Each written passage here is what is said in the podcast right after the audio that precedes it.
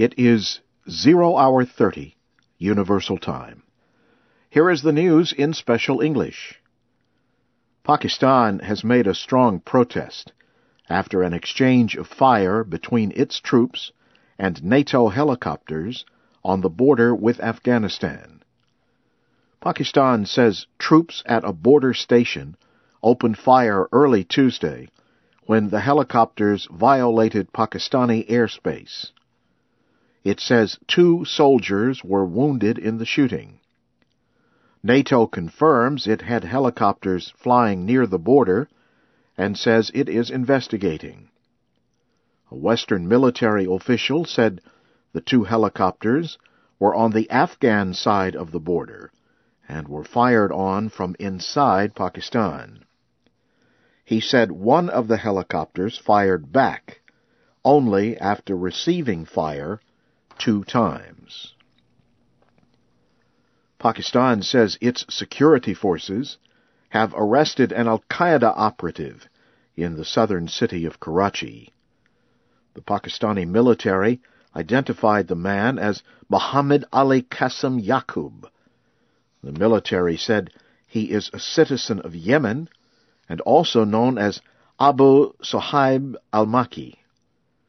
It said early investigations show he was working directly under Al Qaeda leaders along the border between Pakistan and Afghanistan.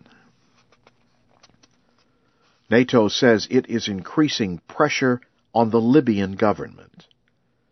Wing Commander Mike Bracken said NATO aircraft have dropped papers and broadcast messages to troops loyal to Libyan leader Muammar Gaddafi.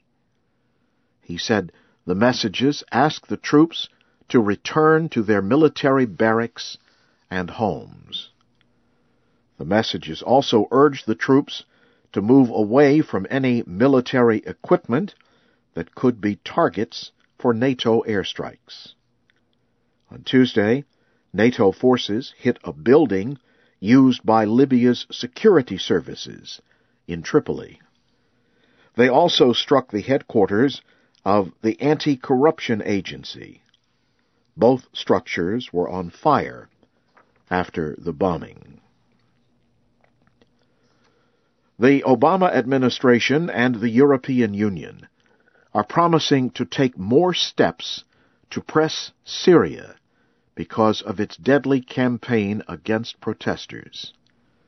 Secretary of State Hillary Clinton and EU Foreign Policy Chief Catherine Ashton spoke to reporters in Washington Tuesday. Ms. Ashton said she is very worried about the increasing Syrian government actions against the protesters. President Obama says the great changes taking place in the Middle East make it more important than ever that Israelis and Palestinians restart peace talks. He spoke Tuesday at the White House after meeting with King Abdullah of Jordan. The president called for both Israelis and Palestinians to find a way to get, as he said, back to the table. King Abdullah called the issue the central issue of the Middle East. Al Jazeera Television is urging Syria and Iran to provide more details on an Al Jazeera reporter who disappeared in Syria last month. A spokesman says Al Jazeera is very concerned about the reporter, Dorothy Parvaz. He called for immediate contact with her and for her release. He spoke after Iran said Tuesday it is investigating where Ms. Parvaz might be. Syria said last week it deported her to Iran after she flew to Damascus on April 29th from Qatar. She went to Syria to report on anti-government protests. An Iranian foreign ministry spokesman said Tuesday it is important to Iran to learn what happened to Ms. Parvaz. but he did not confirm that she is being held in Iran. You are listening to the news in VOA Special English.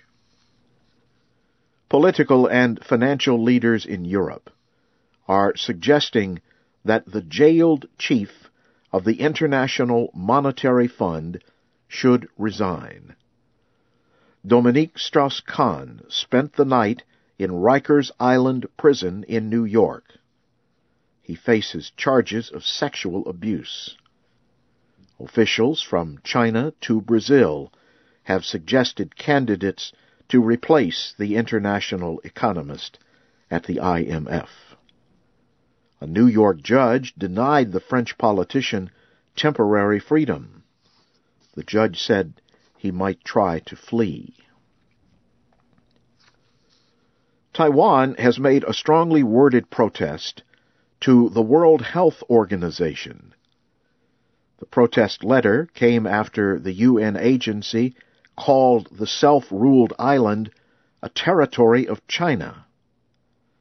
Taiwan's letter was written by Health Minister Chu Wen-tai. Mr. Chu told WHO Director Margaret Chan that its description of the island as Taiwan province of China is not acceptable. China has blocked the release of a United Nations report. The report accuses North Korea of violating international restrictions by selling missile technology and other nuclear related items to Iran and other countries. The UN Security Council received the report Tuesday. It suggested, but did not clearly state, that the technology transfers passed through a third nearby country. Some diplomats say the third country was China. Both China and Iran have rejected the accusations. In Japan, evidence of more damage at the Fukushima Nuclear Center is forcing officials to change plans for closing the nuclear power center. The Tokyo Electric Power Company said Tuesday that work is starting immediately on a new system to reduce the risk that radioactive water will poison groundwater. Officials have been using water to cool the center's nuclear reactors. TEPCO says a new system will send the water to a cleaning center before it is sent back into the cooling system. Burma began releasing thousands of prisoners Tuesday under a limited pardon program. The releases are not expected to help Burma's many political prisoners. Human rights groups and the American State Department have said the government must go further and immediately release Burma's estimated 2,200 political prisoners. Ugandan President Yoweri Museveni says he will not allow protests in the country to continue. His statement comes after weeks of anti-government demonstrations. Mr. Museveni accused the police and judges of being too soft and said there are weaknesses in the law. Human Rights Watch says government forces have shot and killed nine people during efforts against the protesters. Briefly, here again is the major news. Pakistan has made a strong protest after an exchange of fire between its troops and NATO helicopters on the border with Afghanistan. NATO says it is increasing pressure on the Libyan government. And China has blocked the release of a UN report that accuses North Korea of violating international restrictions. That's the news in special English.